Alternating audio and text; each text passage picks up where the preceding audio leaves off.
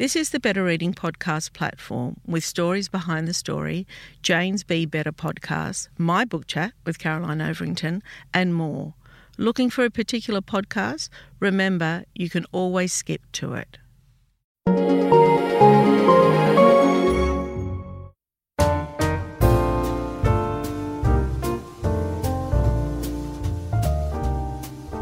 Welcome to the Better Reading Podcast Stories Behind the Story, brought to you by Bolinda Audio. Listen to Bolinda audiobooks anywhere, everywhere. Hi, this is Cheryl Akle from the Better Reading Podcast Stories Behind the Story. We talk to authors about how they came to tell us their story. Carrie Cox, welcome to Better Reading. Hi, thanks so much for having me, Cheryl. Oh, it's a pleasure. And all the way from Perth. Carrie is an author and a journalist. She is the author of a non-fiction work, You Take the High Road and I'll Take the Bus, based on her weekly satirical newspaper column. Her widely acclaimed debut novel was called Afternoons with Harvey Beam.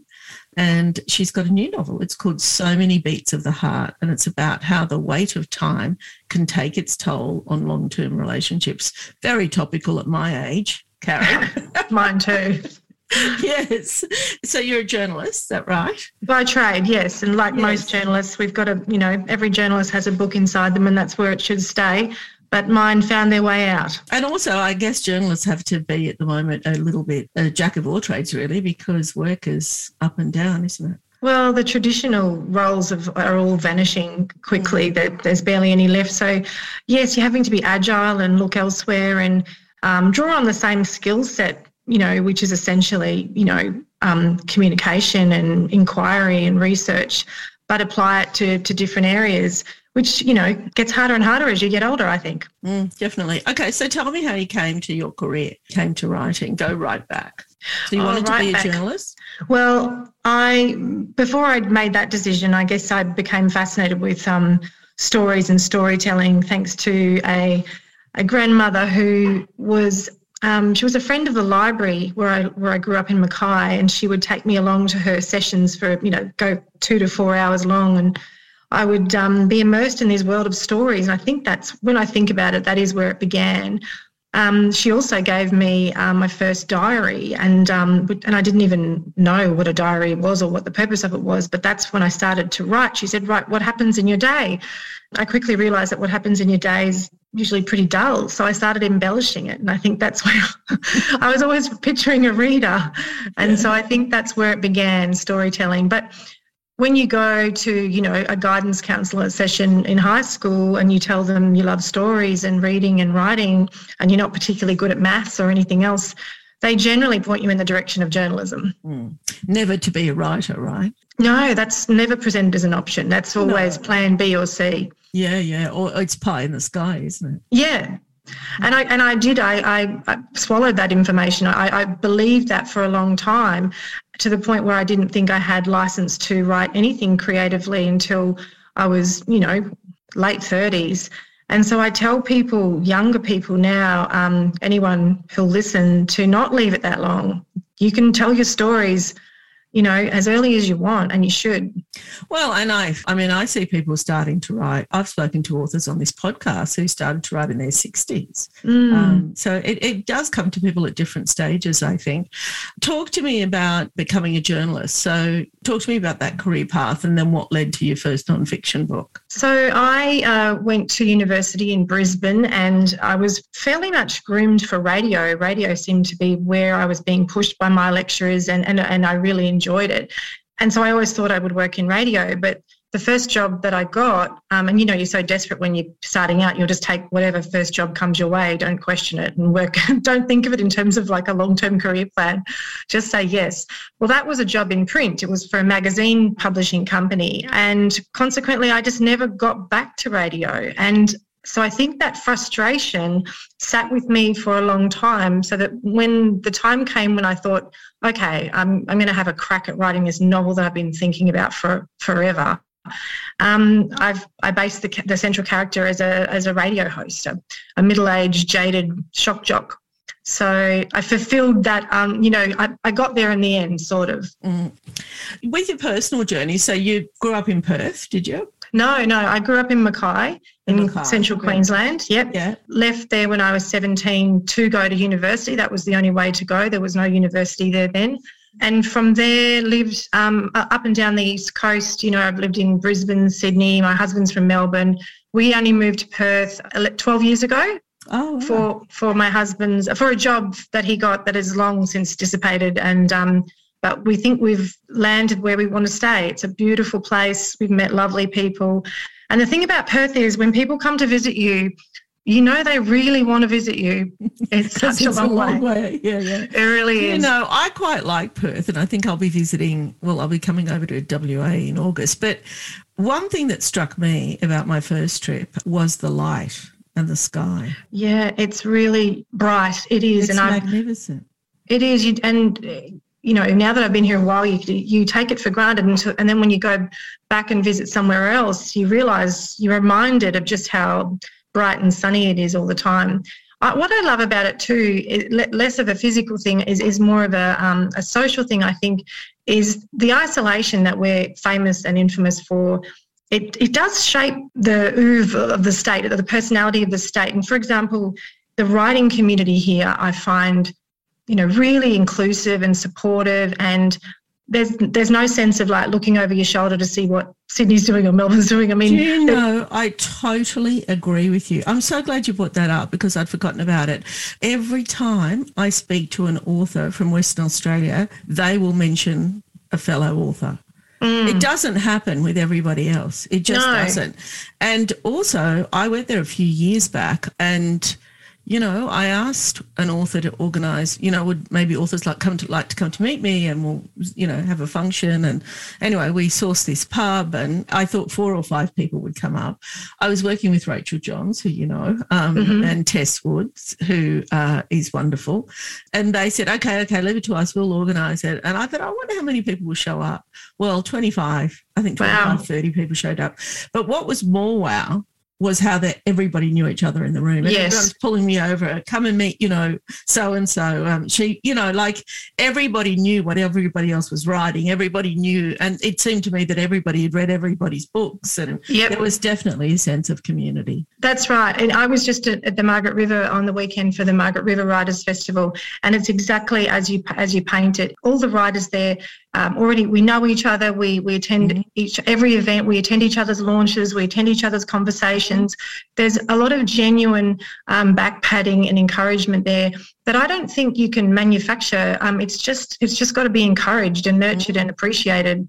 Yeah, no, there's definitely some of it. Do you know I went to New York one year, um, ages ago now, pre-COVID, obviously. All life is pre-COVID. I did this wonderful house swap in Williamsburg, right? And so I interviewed. I decided I was going to interview whole lot of New York writers, and I would go to one, and he or she might have been, you know, one block up from the other, and I'll say, "Oh, do you know so and so? They live the next block up." No, no. Oh. There was no mm. connection. And what I discovered afterwards were they're all really lovely people, but there wasn't an avenue for connection either. That, that well, writers' festivals really aren't a thing over there, if mm. you like. Mm. And so there's really, unless they're introduced by someone, there's no way of, of people meeting each other. So we've got that to a certain extent, I think, in New South Wales and Victoria, but nowhere mm. near as much as WA. Mm. Um, you know, that's fantastic. And I see that all the time. And I mean, unfortunately, our isolation's become a bit of a joke in the past couple of years where we literally yes. cut ourselves off from it everyone. I'm glad people are coming back and they've forgiven us. Yeah. But you know, we all did it in our own way, didn't we? I think about all the strict lockdowns we had even here, you know, in Sydney, which were really tough for me. I found them really mm. challenging. Mm. Um, and then I think back now at how loose life is and how almost back to normal we are. And I think, was it worth it? But then I read a whole lot of stats uh, just recently that, yes, of course it was. It saved hundreds mm. and thousands of lives. Like the human toll could have been a lot higher. A lot worse. Yeah. It was painful, but it was um it was yeah. essential. Yeah. Okay. So when did you write your first book?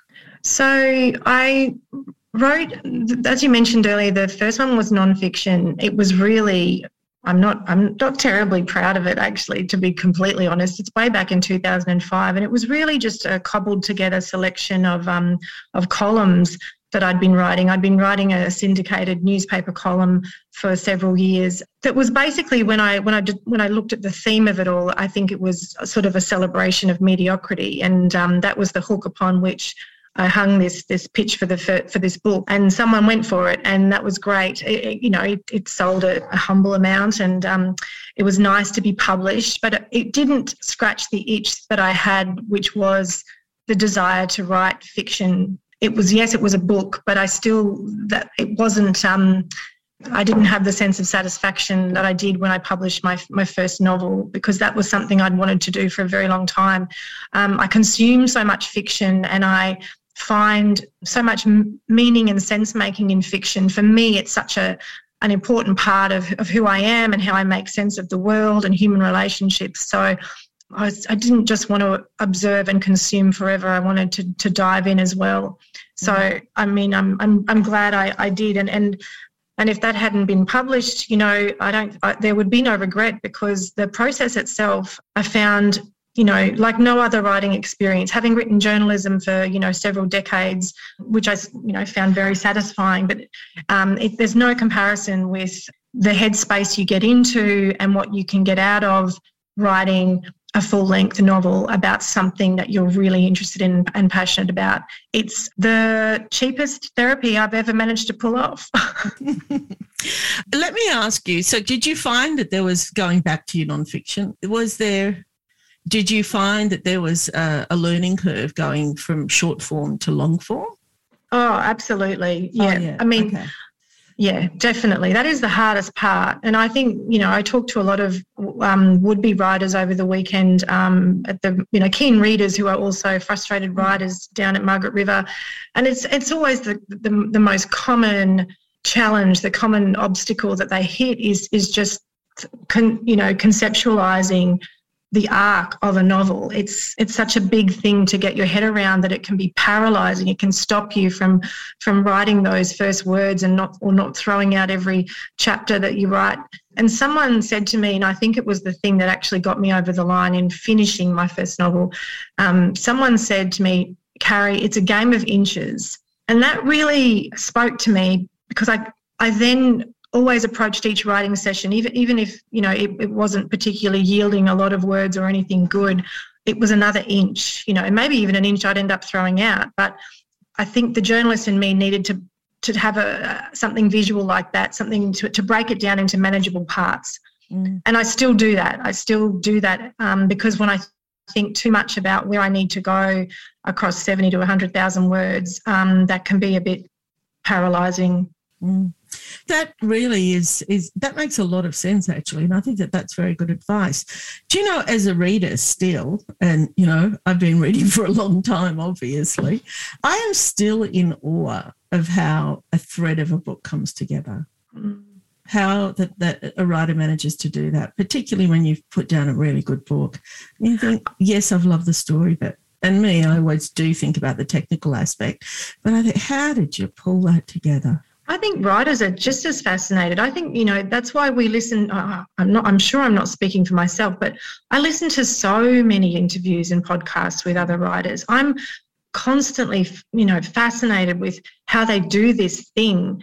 Um, maybe you know, sometimes I'm I'm looking for tips on how I can do this thing better. But um, I have a huge respect for the fact that it is so individual. Everyone has the, you know, I once interviewed Markus Zusak, you know, Book of Thieves, and about his writing process, and it's oh, it was extraordinary. The, the, how meticulous he is about the planning, the, the notebooks and notebooks and notebooks of planning to the point where each day uh, you know that he sits down to write there's there's almost nothing left to chance. There's there's nothing that's going to happen organically that he hasn't planned um, I found that in, fascinating. It's not me, but but on the, at the same, you know, by the same token, I'm I'm not the opposite of that. I I, don't, I can't just write stream of consciousness stuff and not know where I'm headed. So I think my my way that I'm, you know, semi happy with seems to be that I I don't start writing till I have about a sixty percent idea of of where I'm headed, and the rest, that other forty percent, I, I, do trust that it's going to happen organically through the process of writing because stories unlock stories. So I need to have that theme. I need to have my um, my, my central character, But some of the other bits and pieces, they just find their way through in the writing process. And now, after two novels, I trust more that that will happen. So I'm a little bit less scared that it won't. But having said that, I'm always a bit scared. I mean, it's, it's a white knuckle ride. It really is. Hiring for your small business? If you're not looking for professionals on LinkedIn, you're looking in the wrong place. That's like looking for your car keys in a fish tank. LinkedIn helps you hire professionals you can't find anywhere else, even those who aren't actively searching for a new job but might be open to the perfect role. In a given month, over 70% of LinkedIn users don't even visit other leading job sites. So start looking in the right place. With LinkedIn, you can hire professionals like a professional. Post your free job on linkedin.com slash people today. Here's a cool fact. A crocodile can't stick out its tongue.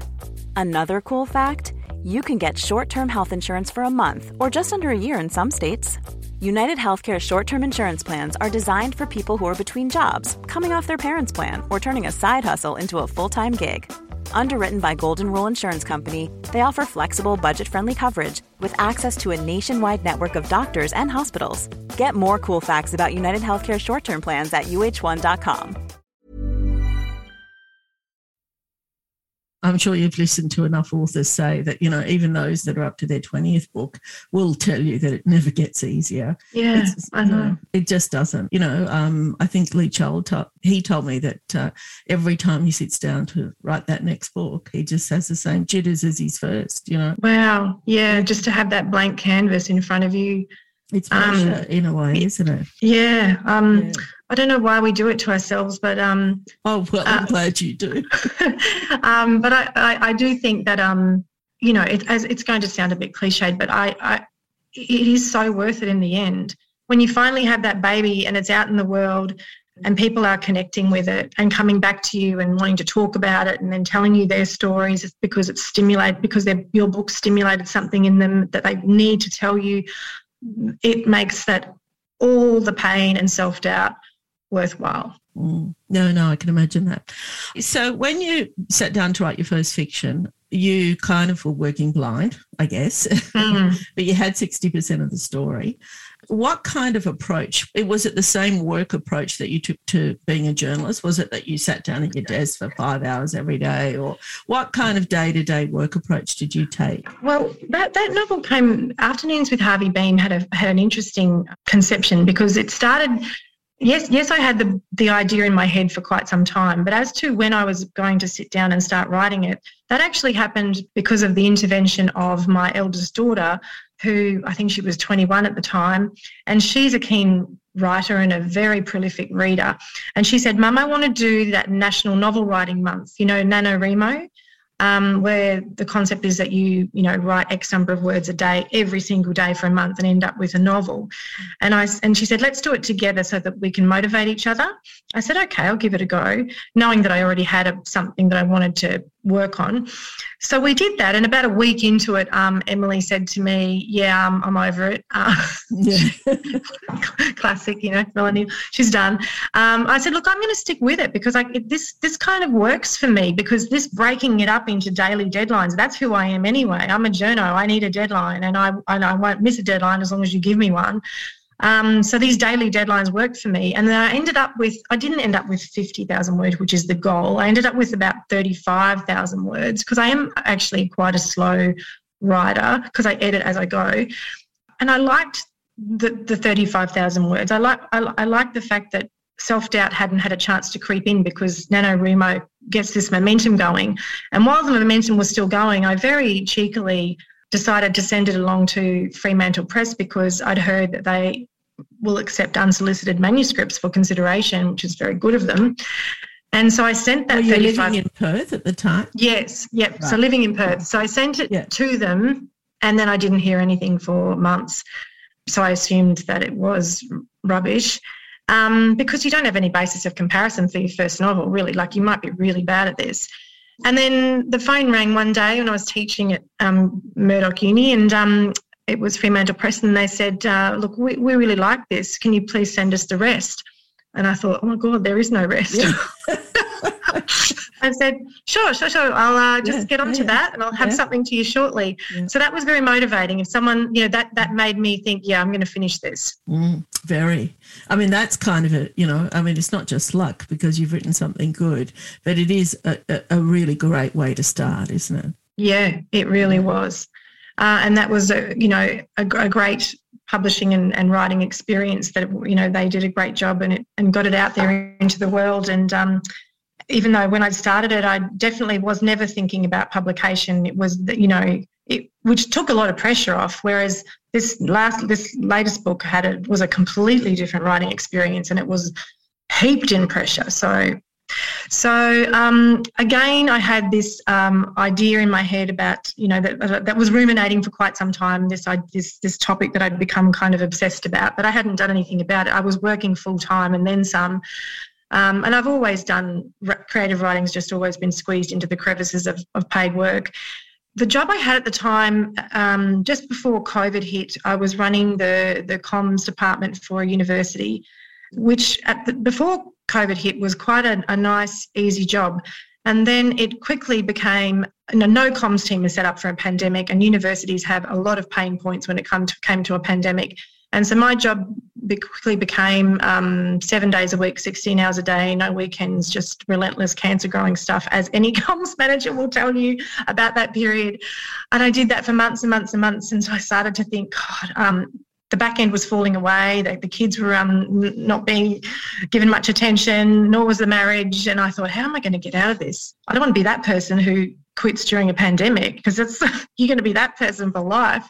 So I thought, I know, I'll just say that I'm going to go off, off and write this next book because that's legitimate. They know I've written a book before, I'm, you know, and um, I might have suggested I had a contract, which I didn't.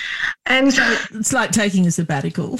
yeah. So, so Carrie's off to write a book, and everyone was really happy for me. And they had, you know, we had cake and cards and and it was i thought good i've done this i've done this well i have not burnt a bridge and i'm not a, i'm not going to be seen as a quitter mm-hmm. and then i remember sitting down the next day after my last day and looking at the computer and going oh my mm-hmm. god i have to write this book because i've told everyone that i am too late now. Public, public accountability is a yeah. very motivating force I then, agree with that totally. I, I had said to my husband, look, this is one thing I'm going to do. My intention is to write the book in six months and actually just, um, for the first time, not work and just write. If I can do this in six months, I promise you it'll just take six months. Can we live on one wage for six months? And he said, you know, yep, it'll be a bit tight, but we can do it. And I said, thank you, awesome. So that was great. And then two weeks later, he got sacked. Oh, gosh. it was quite in a, in a, pandemic. See how it is that you yeah. can't leave, but somebody yeah. can let somebody go like that. Yeah, yep, like that. Yeah. And so suddenly we were wow. without income in a pandemic. And uh, look, to, talk about adding further stress to your life. It was inc- it was very very stressful. Mind mm-hmm. you, it was also I think what got us through those first few months was the fact that everything felt so apocalyptic because it it just made you go, oh well, the world's ending anyway. you know, mm. we started going out to lunch every Friday. we really had no income coming in, but we were like, it's all ending. We'll just have some fun. Anyway, I need life savings because there's no life. There's really, no life at the end of it bought a really expensive couch one day that we would never normally have bought. We were like, when are we going to have to pay this off? Anyway, joke's on us, still paying off the couch. But to his credit, my husband said, look, stick with plan A. I'll look for another job as fast as I can. That, that took quite some time, but you still finished the book. And, um, and I did, but it took me nine months to finish the book. And I treated it like a job. Nine like months? Takes people years. Well, yeah, that was quick. Like, I mean, the first novel took me three years, but it was, you know, it wasn't done in that daily way that I did this. I, I did this like a job. I put my my pants and bra on every day and went off to my friend's co-working space and treated it like a job. And um, which is not to say, you know, it still isn't a, a, a piece of creative work that you, you know, that you're you're nurturing, but it was a totally different writing experience. Oh, look, listen, I hear you. I mean, I I um, spoke with Isabella Allende um, a few months ago. I was in San Francisco, and she said to me, and she's 80 this year, and she still walks into that office at 9 a.m. Mm. She absolutely is disciplined in her workday. It's a workday. yeah. Yeah. Well, I showed myself in that in that process that I can write more each day than I used to think I could, and that I can um, focus more, and that I and that sometimes even on those days when you wake up and you you just know the creativity is not going to flow, I still now commit myself to sit down and and and do something, whether it's reading back over what I've just written or, or, or doing some fresh writing that may not be too crash hot. I just know the words aren't going to put themselves down any other way. So, so even though that was a very high pressure writing experience, it did teach me a few things about how I need to work in future. Mm. And what did your husband think of the book? Yeah, well, you know, the good thing after all of that, was he really worried? no, that, that's the, the thing. The, the, the lucky thing for me, um, as a huge overthinker, is that I married an underthinker. well, as they say, opposites attract. Yeah, he just he doesn't get. Uh, he he he was never panicky about the fact that I was exploring middle aged marriage, and he could have been. And you know, I was warned off it too. I was warned off the idea uh, by a friend in publishing early on who said to, who gave me about three examples of people who'd written about topics that were very close to home and consequently consequently in that process blew up their lives you know ended marriages you know moved into ashrams you know just she said to me carrie this it is a very dangerous thing that you're doing because at the time you know part of the reason i was attracted to the idea of you know relationships in midlife was um, not just the fact that many around me were were, were crumbling and, and ending for a period there, um, but mine was pretty wobbly for a while. So it was her advice was good, but it, it didn't deter me to the point of not writing. It just gave me a really good sense of self awareness going into the project, and I did learn a lot about relationships and midlife marriage through the process that I think probably will serve us well. It's not to say that my marriage isn't still, you know, is immune from all the things that life can throw at it. It's certainly not. But I joke, I jokingly say to friends that if it does all go pear shaped, I've, I've already done my therapy. I'm good to go. Mm-hmm. Mm. Uh, and you know what I think too? I think there are a lot of readers who relate and respond to that. We love reading fiction, but we love seeing ourselves in what we read. Mm, I, I do. I, have never gone to fiction just as a pure escape. It, it is an escape at times, but I more often go to it to mm. find something that is going to teach me more about this this life that we lead and the human condition and relationships. They, you know, what I'd noticed, the reason that this became such a preoccupation for me, this particular topic, was there was this period of time about three or four years ago where in my circle, there are about six or seven long term relationships or marriages end, all for different reasons, but the, but the common, but the vintage was the common thing. You know, they were all 15, 20, 25 year relationships. And I thought, what's, what's going on here? You know, this is interesting because you know, rather than time being this, um, you know, this support underneath them, time had become you know this weight over the top of them and you know i became a bit fascinated with time and i started to become obsessed with the you know with the question of you know are we, are is it really reasonable to expect us to be to move through space and time at the same rate as another person and end up in this thing called middle age wanting the same things and mm. Um, it's almost a miracle that you do. And it, well, I was looking at the ones that do too, and and, and thinking, are, are, they really happy? You know, I was just, I was fascinated enough that when I, when I become obsessed with something long enough, you know, a book project isn't far away because it's that way of really unpacking it all and and working through it, throwing up the bonnet and looking at all the bits of the car and you know, not necessarily coming to any resolution or conclusion, but just understanding it all so much better. Mm. All right, we're out of time, Carrie, but I just want one last question. Are you still having lunch with your husband on Friday? no, he, he got a job and, uh, oh. and I have too. But uh, we're still together. That's There's something for that, to be said yeah. for that. Well, thank you so much for your time. I enjoyed no, our conversation. Yeah, thanks, Cheryl.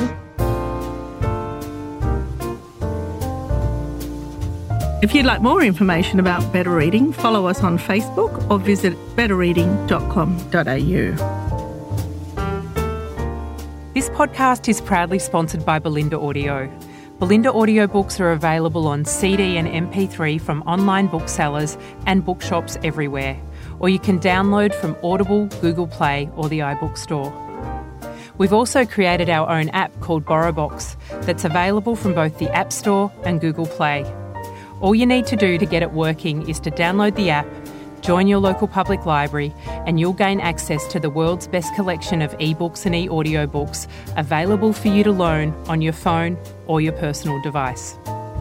Bolinda, we're here to enable you to escape, imagine, grow, and be inspired through the power of storytelling.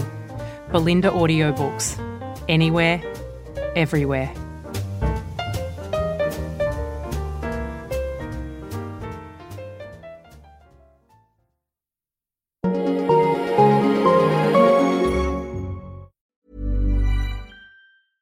Planning for your next trip?